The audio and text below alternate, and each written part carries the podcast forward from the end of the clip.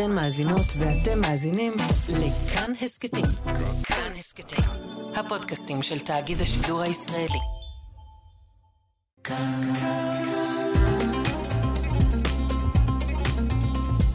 כאן תרבות. בואו נניח לרגע את הספר ונקשיב. עכשיו, מה שכרוך.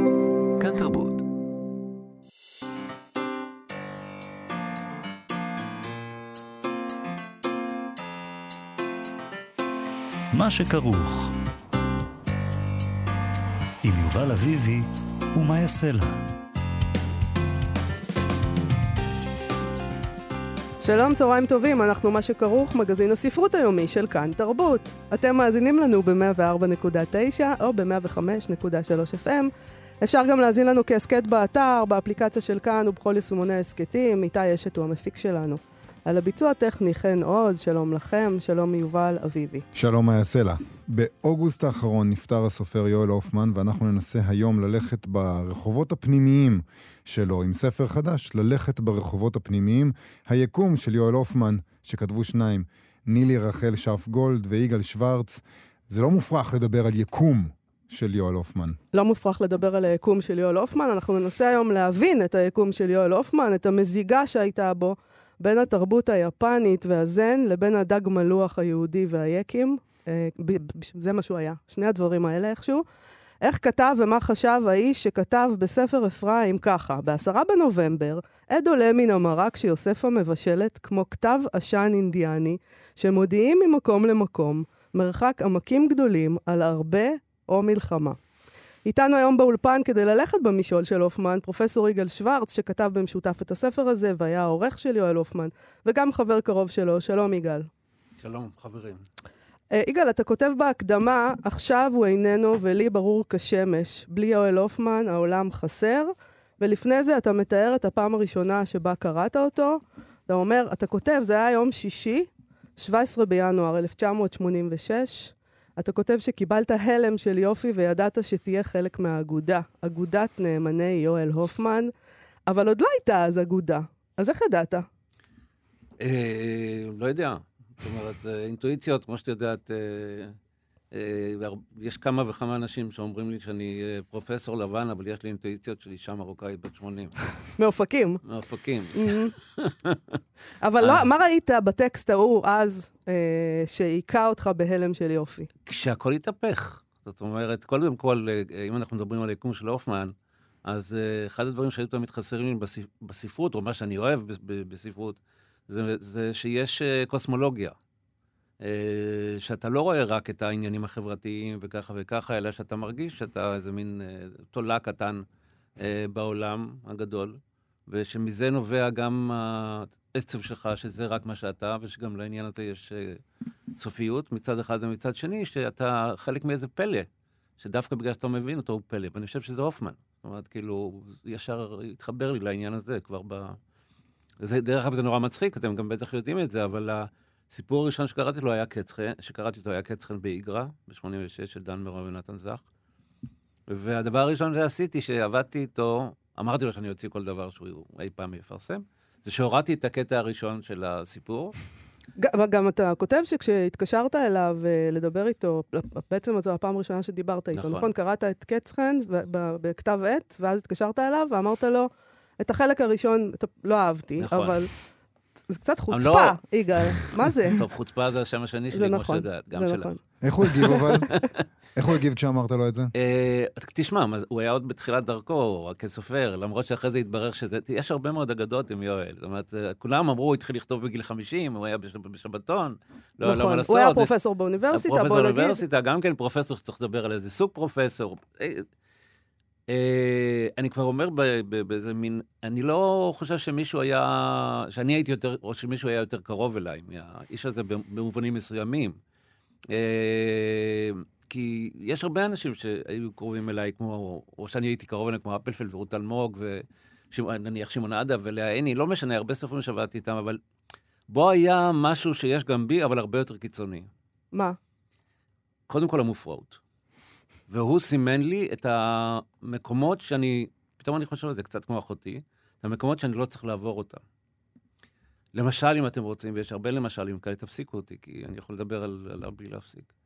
אמ, הוא באמת היה אנטיפט רציני, סוציופט רציני. זאת אומרת, הפעם הראשונה, אני חושב שאת מכירה את זה, הפעם הראשונה שאני ישנתי אצלם, אני לא יודע מה עשיתי, מה, למה, למה הולדתי לעצמי את הדבר הזה. אבל דרך אגב, אשתו נפטרה חודשיים אחריו, אשתו הראשונה. אמ, ישבנו במטבח ואכלנו ארוחת ערב, ואחרי זה הוא רצה להראות לי את החדר שלו למטה, והיה לו כוס תה ביד, והיא נפלה לו. הוא המשיך ללכת כאילו... ואני נעצרתי, ולא הבנתי מה קורה. אמר, זה בסדר, היא תנקה את זה. והמשיך ללכת. עכשיו, זה לא... אני חושב שהוא... בייסיקלי הוא היה אדם א-מוסרי. א-מוסרי. א-מוסרי. לא, לא אנטי-מוסרי. אבל א-מוסרי, זאת אומרת, זה לא עניין אותו. אה, עניין אותו הרבה מאוד דברים, וגם החסד שלו הוא לא חסד של מוסריות, הוא חסד של הבנה שאין הבנה. זאת אומרת, זה, זה, זה, זה, ה- זה האדם. ואני חושב שבמשך, אני לא יודע, מ-86 עד... אה, הרבה שנים, 30 ומשהו שנים, אני פשוט כל הזמן למדתי אותו. לא ניסיתי לנבור. זה לא היה ככה, זה פשוט תוך כדי התבוננות. אבל בו התבוננת. אבל הוא עדיין היה נראה לך, של- 30 ומשהו שנים האלה, פלא? כלומר, היית מסתכל, הוא עדיין היה מסתורי וכל הדבר הזה, או כן, שהבנת משהו? לא, אני חושב שאני מבין. אני חושב שאני מבין שהוא היה איש מאוד מאוד מיוסר. ואני גם יודע, וזה לא כתוב בספר. אחרי שכתבתי את הספר, אני יודע למה הוא כתב, זה נורא מצחיק. רק אחרי שהוא מת, פתאום הבנתי. מה הבנת? הבנתי שכל מה שהוא עושה, גם בחיים וגם ב... היה לי רעד עכשיו, גם בחיים וגם בספרות, זה הוא אה, עושה כל מיני תרגילי קסם כאלה, בשביל ללכוד את מי שיושב, עומד מולו, לתת לו עקיצה קטנה ולברוח. ולברוח. כן, אבל ה- ה- ה- אתם יודעים, אתם זוכרים את היעקובסון הזה, הבלשנות פואטיקה, כל השטויות האלה? אז אצלו, מה, הדבר העיקרי היה המגע. לא, לא, אפילו לא היופי. זה היה הכל, הוא היה הודיני, שהכניס אותך לכל מיני מבוכים, ונתן לך פתאום לראות את האור, ולרגע שאתה איבדת, היה כמו הינשופים, אני זוכר את זה מה, מהמילואים באזור הזה עכשיו של הפילדלפי הזה, אה, שמאירים עליהם ב... ב- באור והם פתאום קופאים, אז הם קופאים, הוא כאילו אוכל אותך לשנייה, ואז הוא בורח. אבל זה ממש כמו הפרחים האלה שמזמינים עם הצוף את, ה, את הזבובים ולכודים אותם. זה, זה ממש יואל, זה, זה הפונקציה היסודית שלו. אתה מתאר את זה במאמר הראשון בחלק שלך, הספר מחולק לשני חלקים. החלק הראשון של נילי רחל שרפגולד והחלק השני שלך. במאמר הראשון שלך אתה מדבר על איזשהו, באמת איזו יכולת אה, של... גם יכולת פתיינית, פתיינית, אבל גם על היכולת הזאת לראות את העולם אחרת מאנשים אחרים. כן. אין הקיקלופ, אה, כן. ועל האפשרות שלו להכניס את הקורא, שרובנו אין לנו את היכולת הזאת, אולי לא עברנו את מה שהוא עבר, זה תוצר גם של דברים שלא רוצים לעבור, היכולת. לראות את העולם במערומיו, נקרא לזה, או בפלא שבו, ואז להכניס אותך לתוך הדבר הזה, ובאמת הכל אצלו, גם במובן הזה, הוא סתירתי, זאת אומרת, האפשרות לראות... את הנכסים של העולם, את הפלא של העולם, אתה אומר, זה לא דבר טוב, הוא מכניס אותך פנימה, אתה חושב שאתה עומד לחזות בפלא, ואז אתה נשרף. נכון. אז התרגיל שלו הוא תמיד סתירתי, אתה אומר. לא, כן, תמיד סתירתי, ותמיד מכניס אותך לאיזה, לאיזה אה, סחרחורת או מערבולת, שאתה, שאתה לא יכול אלא להיכנע לה, אם אתה באמת בן אדם שיש בו איזה, כמו שיש לרובנו, או לכולנו, איזו תחושה שאתה רוצה ללכת עד הסוף. אני חושב שאני די מדייק עכשיו. זאת אומרת, אה, יש בנו, בכל אחד מאיתנו, משהו ללכת, ללכת עם משהו באופן טוטאלי. עכשיו, החרא הזה, זה יגאל, נו, מה לעשות? הוא בן אדם טוטאלי. אה, בכל מה שהוא עשה, יואל, בן אדם טוטאלי? כן. אבל הוא מפעיל את הקסם שלו ובורח, אתה אומר. נכון, אבל עדיין עושה את זה, אני חושב שהסדרתיות היא טוטאלית, ואני גם חושב שחלק ממערכות היחסים שלו היו כאלה. זאת אומרת, למשל עם ה... מקווה שאף אחד לא יהרוג אותי, אבל למשל עם תומר, הבן שלו, שהיה בשבילו קצחן. ו... והוא לא ראה את ה... אני, לא הייתי מעז להגיד את זה, אלמלא מי שהייתה אשתו אמרה את זה לפניי. באיזה ראיון בארץ, אני לא יודע אם ראיתם, תמר אה, אה, גפני. כן. אה, שאני זוכר את המפגשים עם המשולש הזה, של... והיו הרבה מפגשים כאלה, של יואל ושל תומר ושלי, והוא היה נורא מאושר מזה שהילד שלו הולך ברחוב ומנגן, ו... וחי חיים ככה מהרגע להרגע וזה, אבל הוא לא בדיוק שם לב שאין לו מה לאכול, הוא לא בדיוק שם לב של זה, אבל זה יואל. זאת אומרת, הוא ראה מה שהוא רצה לראות, הוא היה... אני לא יודע, שהוא, האהבה שלו הייתה קניבלית, זאת אומרת, אה, אה, פתאום אני חושב על זה, גם נניח תמיד כשהיינו מדברים, והוא רצה להגיד לי שהוא אוהב אותי, אז היה אומר לי, הייתי אוכל לך את האוזן, או משהו מהסוג הזה. כאילו, זה היה כאילו מאוד... אה, ועם זאת, היה בו משהו מאוד מאוד, כמו שאתם יודעים, רוחני, אבל אה, אני חושב שאנשים רואים רק את הרוחניות, ולא רואים מאחורה את הקניבל, והיה שם משהו קניבלי. כי זה באמת מה שעולה, נגיד, הפער הזה בין הרוחניות לקניבליות עולה במאמר הראשון. במו, אתה, אומר ש, אתה אומר שם שגם הופמן בעצמו וגם הגיבורים שלו הם תוצרים של סבל, ולכן יש להם את האפשרות לראות משהו שאנחנו לא רואים. עכשיו, אתה, אתה אומר לנו, חלקנו, רובנו, מסתכלים אה, על סבל בעולם, במקרה שלו, על הטראומה, נגיד, של השואה ודברים כמו זה, וזה מוביל אותנו לאיזושהי תחושה של להוריד את העצמי שלנו, להגיד, אנחנו קטנים, אנחנו תולעים, אנחנו בנויים כקהילה, אנחנו... כל מה שאנחנו גם חווים עכשיו, נכון? הוא בטח היה מתנגד נורא לתחושת הביחד הזאת שעכשיו. הוא אומר, הוא וביחד זה לא הולך הוא לא היה, זה לא היה הולך. הוא וביחד לא הולכים ביחד. כן, אני לא בטוחה לגבי העניין הזה, אבל? אני חייבת להגיד, של. היה מתנגד עכשיו. לא, צודקת. אני חושבת שיואל לא יודעים רבים, אבל הוא היה ימני, ובמובן הזה הוא כן היה לאומי. אה, לא, לא, אני רוצה... אתה יודע, אני לא כן. הייתי, רק- סליחה, אני רוצה למחות. כן. לא, אבל גם אני רוצה למחות, אבל אני אגיד לך על מה. רק שנייה, כן, עוד... שני המוחים שלך. אה, תמחו שניכם, זה בסדר, אבל במובן הזה הוא אומר, אנחנו, אנחנו לא מוחקים את האינדיבידואל, זה מה שאתה כותב, אלא להפך, אם אני סבלתי, אם אני רואה מה שאתם לא רואים, אז אני הופך להיות משהו מעל זה, אני הופך להיות יצור מיתולוגי. אני רוצה לגעת במה שהתחלת לגעת במחאה של הגברת. בבקשה, כן. אה, אה, אני חושב שאם אתה שואל אותי מה אני הכי אוהב אצל, ואת תתח- תתחברי לזה, אני חושב מה שאני הכי אוהב אצל יואל, וזה עונה לשאלה שלך, רק קצת בדרך אחרת, או לה- להערה שלך, אה, זה שהמרי, פאקינג, הוא ידע שאנחנו כולנו שום דבר, והוא עשה כל מיני הצגות כדי שאנחנו אה, נהיה מוקסמים, אבל בסופו של דבר, אה, כל דבר שכפה משהו, כל סוג של אינדוקטרינציה, הוא היה נגד. יש חריג, והחריג הזה הוא השואה. כי הוא התחיל לספור את הספירה מ-1939 או 33 ואילך. שם זה התחיל. זה אצלו מכה. הוא גם היה איש מאוד ימני מהסיבות הזה, לא מאוד, הוא היה ימני מהסיבה הזאת, תכף אני אגיד לכם משהו על העניין הזה, הופמני. דרך אגב, לא אגיד לכם אותו כבר עכשיו, למי הוא הצביע? לאיילת שקד. למה? כי יפה, כי יפה. ברור. זאת אומרת, הנונסנס תמיד הלך עם העומק. זאת אומרת, לא היה אפשר להוציא ממנו משפט רציני על החיים, שהוא היה... הוא גם, אין שום דבר שהוא שנא לדבר עליו יותר מאשר הפילוסופיה. פשוט שנא. הוא גם שנא את האוניברסיטה. אבל הוא, הוא הוא כן... שנא את האוניברסיטה, הוא שנא את עיתון הארץ מאוד, הייתי שומעת ממנו הרבה על זה. כן? זה לא ידעתי. אה, באמת לא ידעת? לא, לא זוכר. אז לא- אה, לא פשוט זוכר. אני עבדתי אז בעיתון הארץ, וכל פעם זה זה היה מין. הוא הסכים לדבר אולי זה איתי, בגללך. הוא הסכים לדבר, הוא אמר לי, אני מדבר איתך, אני אוהב אותך. אבל אני שונא את עיתון הארץ, את חייבת לדעת את זה, זה היה מין כזה. כל מה שהיה דאווין, הוא שנא. זאת אומרת, כל מה שהעמיד פנים, כל מה ש... יש את היישוב הזה, אני לא מצליח לזכור אותו, אולי אתה תדע. שם יישוב כזה של עשירים ליד... אה, מה, לא ארסוף. תרשיחא. אה, מה לא תרשיחא? לא, יותר עיירה. אוקיי. לא, לא זוכר את השם, פשוט תאב אותה. הוא גם הלך לגור תמיד במקומות כן. נידחים, נכון? זה ושזה חלק דרך מהדבר. אגב, זה שאני גר באופקים, יש לו חלק בזה. זה שאתה גר באופקים, כן, למה? בגלל שהוא זה גר ההשפעה במעלות? תרשיחא, כן. אז. למה, איך זה השפיע עליך, באיזה מובן? כי אני... זה בדיוק העניין עם יואל. זאת אומרת, הרצון להיות רחוק, הרצון לא להיות חלק, הרצון זה, זה כל מיני דברים שיש לכל אחד מאיתנו, אצלו הוא בצורה מטורפת. ואני הלכתי עם זה חלק. הוא ירד עליי רצח על זה שאני מלמד באוניברסיטה, ועל זה שאכפת לי, ועל זה שאני עובד עם אנשים, ועל זה ש... פשוט רצח, פשוט רצח. אבל גם הוא לימד באוניברסיטה, איזה מין כן, אבל פרופסור? זה בדיוק יואל. איזה, איזה מין אל פרופסור היה? תחפשו זה, אל תחפשו היגיון, כי זה, ההיגיון היה זה שזה, הוא היה צריך, קודם כל, לפני שהוא לימד באוניברסיטה, הוא גידל דבורים, והוא עשה 20 אלף דברים משוגעים.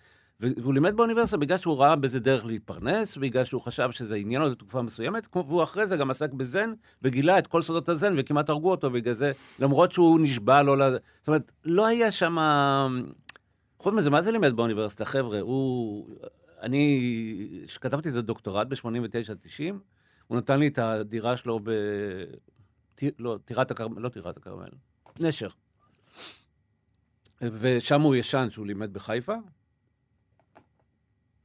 מותר טוב שאפשר לעשות פה פנטומימה. ואז בוקר אחד, שיצא ברנארד, שללא ספק הספר הכי גדול שלו, ללא, בעיניי, בכלל, גם הוא חושב ככה, דרך אגב, חשב ככה. והלכתי לחנות ספרים בהדר הכרמל, וראיתי, נכנסתי, ראיתי אישה יושבת על הרצפה, מלטף את הספר. באתי שבוע אחרי זה, ראיתי אישה אחרת עומדת ומלטף את הספר. ראיתי, באמת הייתי בשוק. זה, זה בגלל זה המגע גם עלה לי בעיניים. הוא היה מלמד באוניברסיטה על שטיח עם בקבוק יין, וזה, והיה יכול לגמור את השיעור אחרי חמש דקות, אחרי עשר דקות, אחרי, אחרי משהו... זה לקניאני. כן, זה לגמרי, לימוד מה שהוא רצה, גם. הפנר דרך אגב. גם הפנר. אה. הפנר נתן 90 למי שלא בא לשיעורים. עכשיו, תשמעו, זה אחלה אוניברסיטה. פעם עוד היה אפשר אז להיות כשאתם מדברים איתי ככה. על יואל באוניברסיטה, בואו בוא ניקח את זה עם קורטוב של זה. יגאל, אני רוצה לדבר עכשיו על ההשפעה הזאת, הניכרת, של המסורת היפנית העתיקה, על הכתיבה שלו ועל המחשבה שלו, ומצד שני, הדבר השני, אה, הדבר הזה שהשורשים שלו נטועים בדג המלוח, גם. וזה חלק, בעיניי, בשבילי, זה חלק מהקסם של מה שיש שם, בכתיבה שלו. קודם כל, אני מסכים איתך ביחס אה, לקסם, והקסם גם באמת, אני מבין שנדבר על זה אחר כך, על הנונסנס ועל הסנס. אה, אבל תשימו לב שכל הדברים שאתם אה, מציגים פה הם, הם אה, בקצוות של הרצף. זאת אומרת, חיבורים כמעט בלתי אפשריים, זה מה שעשה ממנו במובן מסוים, וגם על זה אני אדבר תכף, אה, משהו שהוא קצת אה, פוסטי, החיבורים הלא מתחברים. אה, נניח אה, האוכל המזרח אירופי וה, והיפנים, שהאמת ששניהם אני לא סובל. וואו, אני את שניהם אוהבת. מה, אתה באמת? מה, אוכל... גפילטה פיש? איכס. כבד. קצוץ. איכס.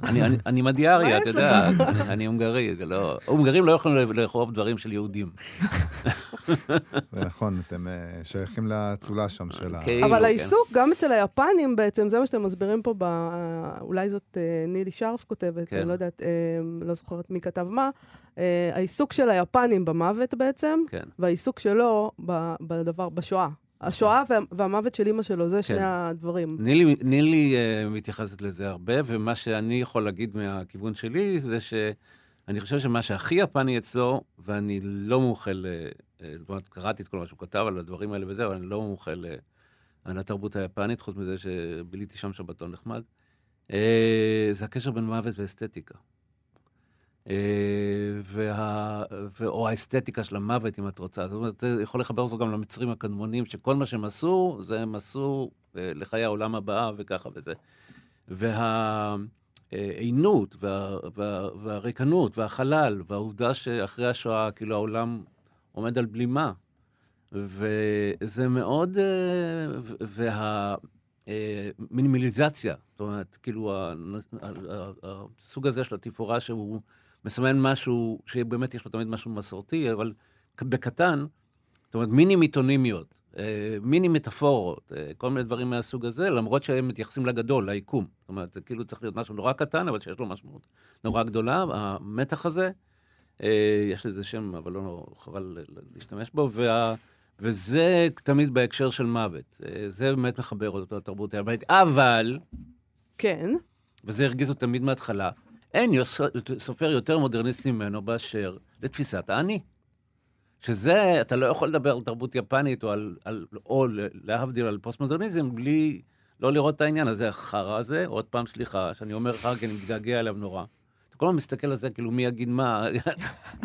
לא, לא, חס... אנחנו פה והכל בסדר. מותר, אני מותר- אומר את זה מגעגוע ומאהבה, שצריך גם להבין. מותר להשתמש במילה הזאת, זה בסדר. מה, אתה כועס עליו שהוא באיזה מת? מילה? במילה חרא. אה, אתה כועס עליו שהוא מת? אני מאוד כועס עליו. כן? כן. אבל הוא היה בן 84 כבר, יגאל. אני חושב שיותר אפילו. יותר. זה לא משנה, הוא, הוא, הוא מהאנשים שבגללם אני יודע שאני אמות. אה, אם הוא מת, אז כל אחד ימות. גם את מנחם ברנגר הרגשתי ככה. זאת אומרת, אנשים, יש אנשים שמתים שהם אה, נראים לי, אה, ב, לא נעים להגיד, אבל כשהם, כבר כשהם נולדים, יש סימנים.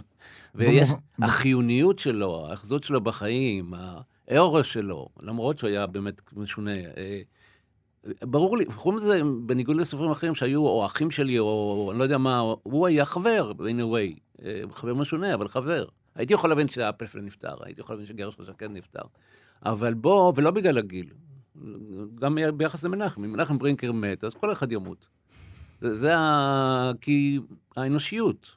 ה- צריך להגיד שכל הספר הזה, ללכת ברחובות הפנימיים, אה, נכתב לפני מותו, חוץ מפתח הדבר שלך, נכון? נכון, ואני חושב... היה פתח דבר כתוב ושינית, או שהוא לא נכתב? אתה לא מכיר אותי, אני כותב את זה בשנייה האחרונה. אה, לא, היא כתבה, נילי, כיוון שאני ערכתי את הספר, אז היא כתבה את זה לפני. מה שאני יכול להגיד, גם על הדברים של נילי, שאני מאוד אוהב אותה, וגם על מה שהיא כותבת פה, זה שהספר הזה הוא מאוד אישי. זאת אומרת, גם אם יש לו הערות אה, בשוליים וככה, אז רואים שהוא בא מאהבה. או היא כתבה אפילו הערצה, ואני שיניתי לה את המילה, כי אמרתי, אני לא יכול לעמוד מאחורי המילה הערצה. במבוא שלה היא כתבה, אנחנו מעריצים, אמרתי, לא, אני לא מעריץ אף אחד. זאת אומרת, כאילו, כמו יואל, במובן הזה. אנשים הולכים לשירותים, אנשים מתים, לא מעריצים אותם, מחזיק ממנו. אבל יש גם, אה, גרשון שקד דיבר אה, בהקשר שלו על אה, מהפכה צורנית, נכון? לגמרי. כלומר, בוא נדבר רגע על הצורה. אני רוצה לספר, שמכיר... יש לי הרבה אנקדוטות לספר. בבקשה. אני, בספר הראשון של יואל, לפני שהוצאתי, הלכתי לגרשון הביתה, שאתם יודעים שהיה המורה שלי. קודם כל, העניין הוא, אל תשכחו, העניין הזה של האני, של האגו, איך אפשר להגיד על בן אדם הזה שהאגו שלו ממלא את העולם? הרי זה, יואל פה מושלך על כל העולם. הקוסמוס זה יואל, באמת. כאילו זה כמו במידה מסוימת דולי סיטי. ויש דמיון בשני, בשני החבר'ה האלה. כל מה שאורלי קסטלבלום כותבת זה אורלי קסטלבלום. אתה, לא, אתה שומע אותה מדברת ואתה אחרי זה קורא אותה, אין שום הבדל. נכון. כן. שום הבדל, נכון. זה אותו דבר. אצלו לא, אצלו היה הבדל. אבל, אבל הוא שם. אבל הוא שם, ולא רק זה, הוא גם כל הזמן מתמרן את הקוראים שלו. הוא כל הזמן אומר לך, זה שים לב, זה לא, אל תשים לב. אה, פה הוא מביא קטע בונגרית שלו פירוש כדי להראות לך שאתה סתום, לפחות חלקית. אה, פה זה, כאילו, הוא כל הזמן מתעתע בקוראים שלו, הוא כל הזמן משחק, הוא כל הזמן צריך שיריצו אותו, אבל מרחוק. זאת אומרת, צריך לראות שיש פה איזה בן אדם שהוא... זאת אומרת, היה לו יחסים עם הדבר הזה. נגיד הקטע הזה שהוא לא התראיין, זה גם... זה הכל אה, פוזה. זה הכל פוזה. הכל פוזה, אוקיי. הכל פוזה, מתוך... זה לא ש... כן, זה היה עניין... זה הבוז. זה ההתנשאות של מי שיודע שהוא בא משום מקום וילך לשום מקום, ולכן יש לו בוז. שזה אחרת מהבוז הניטשיאני. זה לא בוז ניטשיאני, זה בוז של מישהו שאומר, fucking, הכל פה הבל הבלים, הכל הבל, עזבו אותי אבל זה גם בוז כזה שיש בו הנאה כזאת של אני יודע שאתם נורא רוצים אותי, אני יודע שנורא הקסמתי אתכם, אני יודע שאתם זה, ואני לא נותן לכם נכון. את זה. תראה, גם עלו עליו, כמו שאת יודעת, עלו עליו לרגל כל הזמן. הוא אהב את זה. בעיקר בנות. בעיקר בנות. אתה, מה זה אפשר להביך אותך בקלות? זה פשוט לא להאמין. בוא נראה, בוא נראה כמה. תלך ותחמיר את המבוכות. כן, תשמע, בן אדם שלא היה יכול לחיות עשר שניות בלי אה, אופק של אישה. גם אני, דרך אגב.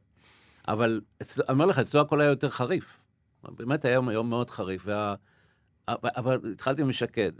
אני כן. הבאתי את, את אה, יואל הופמן לשקד, איזה, את, אה, התחלתי עם ספר יוסף, וזה מלמד גם משהו יפה על uh, שקד, זה נורא מצחיק. Uh, והוא אמר לי, מה זה הדבר הזה? על ספר יוסף? כן, הוא אמר לי, מה זה הדבר הזה? ואז אמרתי לו, אולי אפילו לפני זה, אולי רק קטע שלא לפני ספר יוסף. ואז אמרתי, תשמע, זה יואל אופן. אז הוא אמר לי, בסדר, יכול להיות שבעיניך זה מוצא חן, אבל אני לא יודע, בשבילי זה לא, אבל אני רוצה להגיד לך שיכול להיות שיש פה עניין של מנעד uh, טעם, ויכול להיות שאני עברתי אותו, ואני רוצה לספר לך, זה היה נורא נחמד. שדוב סדן, המורה שלו, הביא לי פעם איזה כמה שירים של משורר, ואמר, תראה, רוצים לתת לו פרס, אבל תקרא אותו, אני לא מבין אותו בכלל. יהודה עמיחי. אז, אז זה היה יפה. ואחרי זה, הוא גם קרא אותו בעיקר מהאספקט, ה... אני חושב, היקי, בעיקר מהאספקט החברתי, כי הוא היה מאוד חברתי, וככה, אני לא חושב שהשעשועים הקוסמיים שלו אה, עניינו אותו, אבל אה, כן, אני חושב שהוא עשה מהפכה צורנית מטורפת בזה שהוא... אה, סילק לגמרי, כאילו, את העניין החברתי. ואת העניין הפסיכולוגי, ברוך השם. כן, אין פסיכולוגיה שם. באיזה אופן הוא סילק את השניים האלה? תראה, אתה אה, רואה, כי, כי הוא הפך את האדם לתופעה, ולא לפריט בתוך מערכת. Mm-hmm. לא רע. אה, אה, יש דודה זאתי, דודה זאתי, ואז היא מופיעה פתאום, ואז היא נעלמת פתאום, ואז רואים אותה אה, ככוכב בשמיים, זאת אומרת, יש פה פנומנולוגיה, ולא פסיכולוגיה, ברוך השם. ואני באמת יגעתי, שבעתי, נמאס לי מהפסיכולוגיה בכלל ומהפסיכולוגיה בספרות בפרט, וטקסט שאין בו משהו מטאפיזי לא עובד עליי, והוא כולו מטאפיזיקה. אבל היו המון שניסו לפענח אותו בצורה פסיכולוגית. שיהיו בריאים. בכלל, באופן כללי, לבן אדם שעושה פרפורמנס כמו שאתה מתאר, אולי הוא בכלל שנא שכותבים עליו ושמפענחים אותו לא, לא ושמנסים לא, לא. לפצח אותו. לא, לא, אי אפשר לא, להגיד את זה. הוא אהב את זה. זה כי זה חלק... לא, מה- אבל אתה כותב אה. שאתה מקווה שזה יעבור את ה- את העין, שלו. את הדיוק שלו, כי הוא היה כן, לא, מדויק. זה היה צריך להיות מדויק. דרך אגב, הייתה גברת אחת, שאני חייב ל- ל- להזכיר, מיכל שלו, לא מיכל שלו, מישהי שלו, שכתבה עליו מאמר שהוא באמת אה, יצא מגדרו. אה, לא. זאת שכתבה את האונה, דורית. אין לי מושג. אתה יודע מה זה. אונה? לא. אוי, זה יצא ספר נהדר שיצא אצל מנחם פרי, אונה, דורית פלג. אוקיי. היא כתבה עליו מאמר שהוא- כתבה עליו מאמר אהב שהוא אותו? שאהב אותו מאוד. כן. ואתה רואה למה, זאת אומרת, כי היא באמת דייקה והלכה עם פיוטיות. זאת אומרת, הוא לא... הוא לא אוהב שעושים לו, ממק- מ- מ- מ- מקבלים אותו... תשמע, אין לי דבר יותר גרוע, גם זה דרך אגב. כל זה סיבות שבגללן אני אוהב אותו. הוא לא יכול לסבול בשום פנים ואופן שאתה נועץ אה, סיכה בתוך פרפר. פרפר צריך לעוף. עכשיו אני אספר לך משהו שלא אכפת לי אם אתם רוצים לשמוע או לא, אנחנו רוצים שהוא לשמוע. חשוב. לא. בבקשה. אתה רואה את העטיפה? רואה. אה? אשתי הקש- נתאר את זה למאזינים, כן. שלא רואים את המעטיפה, את הכריכה אולי. אה, יש פה את הספה אדומה על רקע של אה, ספרייה ומנורה דולקת, לידה יש אה, מין פינת קריאה כזאת נכון. אה, קלאסית. אוקיי. אה, אתה רואה מה יש בספרייה מאחורה? ספ- מה זה? זה נראה לי כמו ספרי תלמוד, קודש. תלמוד בבלי. לגמרי ספרי קודש. כן. עכשיו, ככה, קודם כל, ה- התמונה הזאת סימן צריך לתת זכויות, כי לא נתנו בספר, לאשתי הכשרה, גלית. גלית פרץ שוורץ. גלית פרס שוורץ, שהיא אה, אה, באמת צלמת אה, ראויה, לא רוצה להגיד יותר מזה, שלא תרגיש טוב מדי. והכיסא, לא היינו יכולים לפרסם את התמונה הזאת לפני שהוא מת. למה? כי מה? כי זה כיסא ריק. זו Mm. קורסה ריקה וזה נתן הרגשה לא טובה. עכשיו אני רוצה לחזור לעניין של הפרפר והנעת, שאני לא אשכח. כן. אה, יואל היה לו תקופה שהוא כאילו חזר בתשובה. נכון. איזה שלוש, ארבע שנים היה. למה כאילו? תכף אני אגיד לך. אוקיי. שלוש, ארבע, שלוש, ארבע שנים. שהוא גם נסע פעמיים לברסלב, וככה, ו- וזה זה, בעיקר, אני מקווה שלא תחנוק אותי, בעיקר, או, או גם בגלל נורית, אה, רעייתו. אה, ואפילו ראיתי אותם פעם באיזה פרס ב, בארצות הברית, שלבושים בגלביות לבנות, וכל מיני כאלה. ו, ו, וגלית אמרה לי, ויש לה ניסיון, כי אימא שלה עשתה את זה, הוא אמר, הוא חוזר בתשובה. אמרתי לו, בחיים לא יחזור בתשובה. היא אומרת לי, למה? אמרתי, מהספקנות של הדבר הזה, של האיש הזה, אין שום סיכוי שיחזור בתשובה. עכשיו תראו, ספרים, כל, לשנות ספרייה זה חתיכת פוזיציה. ויש גם איזה רב אחד שם, שהוא כבר כעס עליי על זה שירדתי עליו פעם, ש, שחיתן אותם, גירש אותם, חיתן אותם, אה, זה כל מיני כזה רב אה, חצי מרקד כזה. ולי היה ברור שזה לא יחזיק מעמד. ואז מה שקרה, יום אחד הם הלכו לרב הזה, בגלל זה הם פחות או יותר נפרדו, אני חושב. יואל ונורית, הם הלכו לרב הזה, וה... ואני לא בטוח, והם ישבו שם, והרב הזה אמר לו, התחיל לתת לו הרצאות על התלמוד, וככה וככה וככה. הוא, יואל אמר לו, תשמע, אתה רואה את שני הציפורים, שתי הציפורים האלה שנוסעות כאן בחלון? אם תסביר לי מה אתה רואה פה, אני מוכן ללמוד את כל התלמוד מההתחלה, וכיוון שאתה לא יכול להסביר את זה, כל מה שאתה מספר לי זה קשקוש גמור. לא מעניין, שתי הציפורים האלה הרבה יותר מעניינות אותי במה, כל, כל, כל התרבות כולה.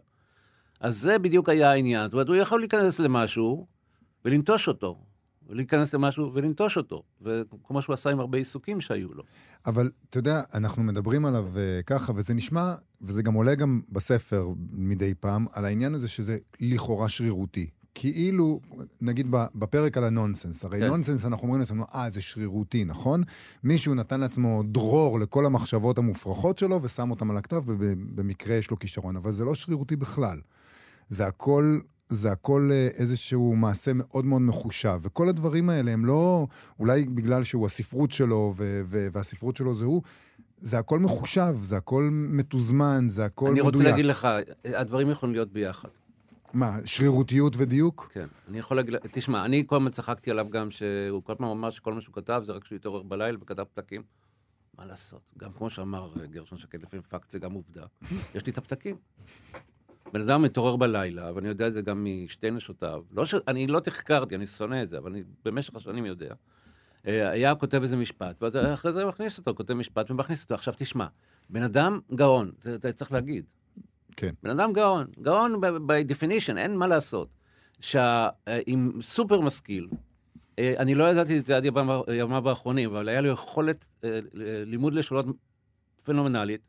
הוא ידע אה, אה, קודם כל, לא מכיר הרבה אנשים בעולם שיודעים גם סינית וגם יפנית. זה שתי שפות שאי אפשר לדעת את שתיהן. מתנגדות הסיבות לו זו לזו. כן. ו, אה, וטורקית, ואיטלקית, ו, ו, ופינית, וכאילו, אני לא ידעתי. אז איך- מה זה לא... איך זה נודע לך בימיו האחרונים שהוא יודע את כל השפות האלה? פשוט מאיזה שיחה עם נורית, ש... אה. לא ידעתי, לא ידעתי. לא דיברנו בכל השפות האלה, אבל... אה, אה, כי אני לא יודע אותם. אבל אה, חלק, הונגרית אני יודע. אבל אה, אה, היה שם סוג של גאונות, עם סוג מסוים ש- שהיא חיברה. תשמע, מה זה גאונות? גאונות זה כמו שפעם לא היה הבדל בין ספרות לפילוסופיה, ל- לאנתרופולוגיה, זה הכל היה אחד, זה גאונות. והוא היה גאון במובן הזה. זאת אומרת, דברים התחברו לו באיזה מימד גבוה, ויצאו אצלו מנוסחים ככה שאי אפשר להזיז מילה. אז אני אומר לכם, רוב, כמעט 95% מהקטעים שלו, אם לא יותר מזה, לא נגעתי. לא היה מה לגעת. שמע, אבל אם היית רוצה לגוע, אז הוא היה מסכים? תראי, הוא... איך זה היה הדיאלוג ביניכם, עורך לא, וסופר? זה, סופר? קודם כל לא נכנסתי לשם, כי גם כשהרגשתי שזה, אני הרגשתי שה... היה בעייתי, היה בעייתי. אם אתם רוצים לשמוע, היה בעייתי. יש כל, היה לנו כמה וכמה התקלויות, בעיקר על בסיס של אה, הרגשת אה, נאמנות, כי זה היה אצלו משהו נורא, נורא חריף, היתמות שלו. אה, וזה השפיע מאוד על מערכות היחסים. זאת אומרת, ברגע שהוא היה מזהה משהו שהיה נראה לו כמו משהו לא עקבי, או לא זה, או לא זה, הוא... רוצה לשמוע? נאמנות שלך אליו, הוא תבע ממך. כן, את רוצה לשמוע? כן, מאוד. אבל זה היה כל האנקדוטות, תכף נחזור לנונסנס. אז גם עם הנונסנס זה ככה דרך אגב. זאת אומרת, העניין הזה שזה גם נונסנס וגם make very sense, זה הולך ביחד. כן. וזה הולך ביחד בגלל הקונטקסטים. ושאפשר לדבר עליהם תכף עם העניין הזה של הקרפיון. עוד מעט נגיע לזה, אבל אנחנו-? אנחנו רוצים לשמוע על נאמנות. איזה מבחני תראו, נאמנות הוא אני- עשה אה, לך? כשאני עזבתי את כתר ב-90, ואני לא יודע כמה זה היה, 94, עד אז ערכתי אותו. אה, אחרי זה לא ערכתי כמה שנים. זה לא שכאילו הלכתי עם אישה אחרת. לא ערכתי כמה שנים.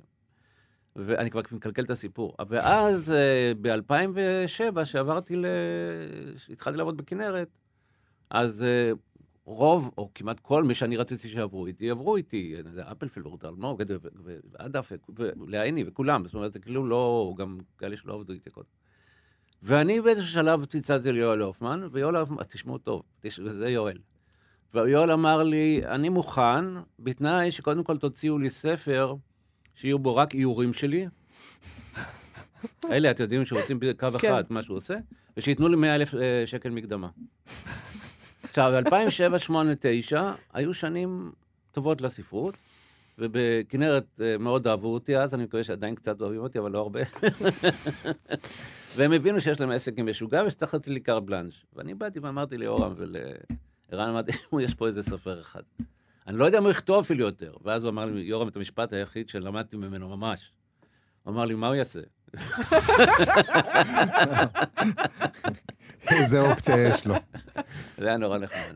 ואז אמר- אמר- אמרו לי, תראה, אתה מטורף, אבל אם אתה רוצה, אנחנו ניתן לך 100 אלף שקל. תשמע, 100 אלף שקל, ואני רוצה לעשות כל מיני ציורים. אמרתי, לא, אני לא מוכן. יותר מדי, יש פה משהו, יש פה איזו מניפולציה שאני לא מסוגל. ולא הבנתי מה קורה פה. לא הבנתי. אחרי שנתיים, הוא אמר לי, תשמע, אני נפגעתי ממך אנושות, אתה נטשת אותי. אמרתי, מה נטשתי אותך? עזבתי את ההוצאה. מה נטשתי? הוא אמר, לא מעניין אותי. אתה לא יכול להתחיל לעבוד איתי, ואחרי זה באיזשהו שלב להחליט שאתה מפסיק לעבוד. אין דבר כזה. זה יואל. והוא נטר לי על זה כמו אני לא יודע מה. ולקח זמן עד שהיחסים אה, יתניעו מחדש. כן, אה, כשרואים את זה מנקודת המבט הזאת, הוא צודק. יש בזה משהו. ברור שיש בזה משהו. בגלל זה נשארתי חבר של יואל הופמן. אז בואו נחזור רגע אבל הסיפור, תשמע, זה נורא העניין הזה של הנטישה, כי זה נדוש. אצל סופרים. אבל באמת, העניין הזה של הנטישה אצלו הוא באמת, אה, אני חושב שכל ה... וזה התחבר עם השואה, וזה התחבר עם ה... ו- וגם יש שם סיפורים שאנשים לא יודעים על הילדות שלו, שהיו באמת... אה, הוא בעיקר נעלב בזה ששם אותו בבית יתומים. נעלב. נעלב, נפגע, אימא שלו נפטרה כשהוא היה ילד, אני אגיד למי שלא. יודע, בן שלוש, ואבא שלו שם אותו בבית יתומים. עד שהוא, עד שהוא התחתן מחדש עם המטפלת שלו מהבית יתומים. כן. זה, כן, אפשר להגיד שזה מעליב. מעליב זה understatement אולי. זה גם מעליב, לא ברור אם מעליב או לא מעליב. גם לא זה... ברור אמא שלו התאבדה או משהו, תראה מה עשיתי, לא ברור אם אמא שלו זה או משהו אחר, וזה היה, וזה סיפור שלם. לא, גם, גם אם לא נעלבים, מציבים את זה ככה, אני מצטער שאני מכניס מיומי הפסיכולוגיה, זו חוויה מכוננת. זו יכולה להיות חוויה מכוננת ש, ש, של נטישה שמתחברת לתמות אה, חברתיות ש, שהשפיעו לא, עליו. מה שאני אמרתי זה שאני מצטער על זה שיש כל כך הרבה אנשים שעוסקים, ב- שהם יצירתיים, שיש להם את התופעה הזאת. זאת אומרת, זה, זה הפ... נורא אהבנו לצחוק על הפצע של עמוס עוז, אבל fucking, הפצע הזה הוא כנראה עושה משהו. כן. אני מרגיש שבמובן הזה זה מתחבר לנונסנס שאני. מתעקש אה, לחזור אליו, ואני רוצה שתדגים לנו רגע מתוך מה קודם שאתה כל כתבת. זה מתחבר כי הטראומה היא כל כך גדולה שאי אפשר להכיל אותה. אפשר נכון, רק לצחוק עליה. אבל אפשר, אפשר לצחוק עליה, אבל הצחוק הזה הוא לא בריחה. לא, זה לא, מה לא שאתה... בריחה, לא בריחה. להפך, עוד אתה... מה שאני רוצה להגיד פה, שאני לא יודע אם לא אמרתי כבר פעם באחת, אה, מהפעמים שדיברתי איתכם, צריך, מה שעוד למדתי מיואל, או חידד אצלי, זה שלא יעזור שום דבר, אה, מה שאתה דפוק ממנו, זה גם מקור האנרגיה שלך. זאת אומרת, אין מה ש... מה, זה הח- החוט שמחזיק את העפיפון. פעם, פעם יואל, אה, אה, הפנר אמר לי ככה, ש... ש... בשביל שהעפיפון יעוף צריך לעמוד מישהו למטה ולהחזיק את החוט. והחוט הזה הוא הטראומה. זאת אומרת, או למטה, מי שמחזיק את החוט הזה, מה שמחזיק את החוט הזה זה הטראומה. שהאימא הזאת והנטישה הזאת זה באמת מה שהרג אותו, ובאמת מה שבמובן מסוים נתן לו אפשרות לנשום. הוא גם דיבר על זה ככה? זאת אומרת, הוא, הוא גם כן לא. הכיר בזה שהטראומה לא, והכאב... לא שאני שמעת, לא דיברנו על זה אף פעם בצורה ישירה. מזל, על זה לא דיברנו. אני אקרא לך את הקטע? בבקשה. אני מקווה שאני לא משגע אתכם עם הדברים שלי. אה, זה מי? זה? זה מאפרים, אני חושב, לא. לא חשוב, אצל יואל הכל אותו דבר. לא, זה באמת. יואל הופמן פשוט. זה יואל הופמן. כן. מין סנטימנטל- סנטימנטליות עיקשת שהייתה בה, אני קורא, מצטט. בדודתי מאגדה כנגד אנטון וילגנס, הייתה בה כנגד שאר הדברים. בראשית שנות ה-50, באותם ימים המזונות היו מצומצמים, רק פעם בחודש אכלנו בתמורה לבולים ממשלתיים תרנגולת צהובה. בסדר? כן. באה אל הדודה מגדה בערב, בערב הפסח, חברה, חברתה ברטה, לא התכוננתי, והביאה בדלי של פח קרפיון גדול מעמק הירדן. או. אוקיי? כן. אפשר היה לקרוא לפואטיקה של יואל לפואטיקה של הקרפיון. נכון. באמת. ואף שאותו יום, יום, שאף, אף שאותו יום, יום שרב היה, וברטה נסע באוטובוס עד לעפולה ומשם לתל אביב באוטובוס אחר, עוד נותרה בו בקרפיון נשמת רוח חיים. הדודה מגדה מילאה את האמבט מים והכניסה את הקרפיון. יומיים תמימים שעת הקרפיון לאורכה של הגיגית הלוך ושוב. ביום השלישי, הדודה מגדה הכריזה שהקרפיון חושב בדיוק כמונו, ושלחה את דודי הרברט, שהיה מומחה לסנסקריט, להחזיר את הדג אל הים. דודו הרברט שהיה מומחה לסנסקריט. בדיוק. עכשיו, זה פשוט גאוני. אין, אין לי מה לעשות. למה? כי כל אחד מאיתנו, הקרפיון הזה, הנה אתה מדבר על העניין הזה, מחזיר אותנו לחוויית הילדות הפסיכולוגית המטומטמת, שאנחנו רואים איך מישהו מכה בגרסות, בכלל לא מעניין אותו. מעניין אותו הפילוסופיה של התודעה פה, ולא רק פה. ואז מה הוא אומר? תראו, לפי המושגים של סנס ונונסנס, זה טמטום מוחלט. כי איך אפשר לקחת דג בריכה ולשים אותו בים? נכון. אבל מצד שני, מי עושה את זה? דודה מגדה, שלפני שעה הגיעה מגרמניה, מרגישה פה כמו דג מחוץ למים. אז זה עושה, זה עושה שכל. לגמרי. וזה עושה שכל, אבל זה עושה שכל בדיוק כמו שסנקריט עושה שכל של דודה הרברט. זאת אומרת, זה עושה שכל, וזה שכל לגמרי הגיוני. אי הגיוני. זה יואל, אתה מבין? זה- זה אחד בתור אחד, וזה זה ככה וככה, אבל אני לא ישב וחשב את זה. אני אומר לך, זה ה... לא ישב וחשב את זה. לא. זה פשוט... הוא אה, ישב וחשב כל השנים לפני שהוא כתב. mm, אתה מבין? זה, זה, זה, אני ממש מאמין לו. זאת אומרת, זה יצא, גם המשפטים שאנחנו אומרים אה, עכשיו, שאנחנו לא חושבים, הם אה, בנויים מאיתנו.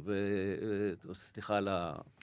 אבל זה גם מגיע ממקום שבו העולם הוא חסר פשר באמת. אחרי הטראומה, אחרי הכאב, העולם הוא חסר פשר באמת. וכל ניסיון שלנו אה, להגיד משהו מוצק על העולם, שלא אחרי זה י- י- ילך ו- ו- וידלדל או לגמרי ייעלם, אה, הוא ניסיון עקר. והדרך היחידה להתמודד עם חוסר הפשר הזה זה עם נונסנס, והנונסנס הוא, הוא בעצם הדבר היחיד שהוא הפשר. לכן הוא לא איזה שטות שאומרים אותו. הנונסנס הוא הפשר בעולם אחרי שעשו את מה שעשו בו. אני לא בטוח שאני מסכים לגמרי. אוקיי? גם אני לא. לגמרי. אני חושבת שהוא, פשוט הוא...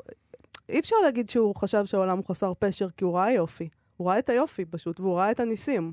אז זה בן אדם שרואה נס, אז אי אפשר להגיד שהעולם חסר בוא זה עולם. שיש בו אני ניסים. לא בטוח שלי יש אה, תשובה מספיק טובה לעניין הזה, אבל אני אנסה יחד, יחד איתכם. אה, אני חושב שהוא...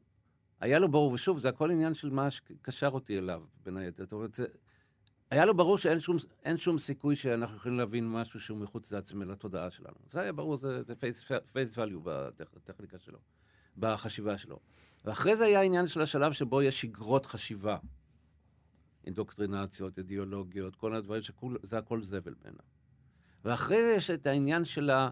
אה, אה, באמת, זה גם ניקח קצת מהעניין היפני, העניין הזה של משהו שצומח מתוך שום דבר וקיים כשלעצמו. שזה הפנומנולוגיה של, של, ה, של, ה, של של הרגש.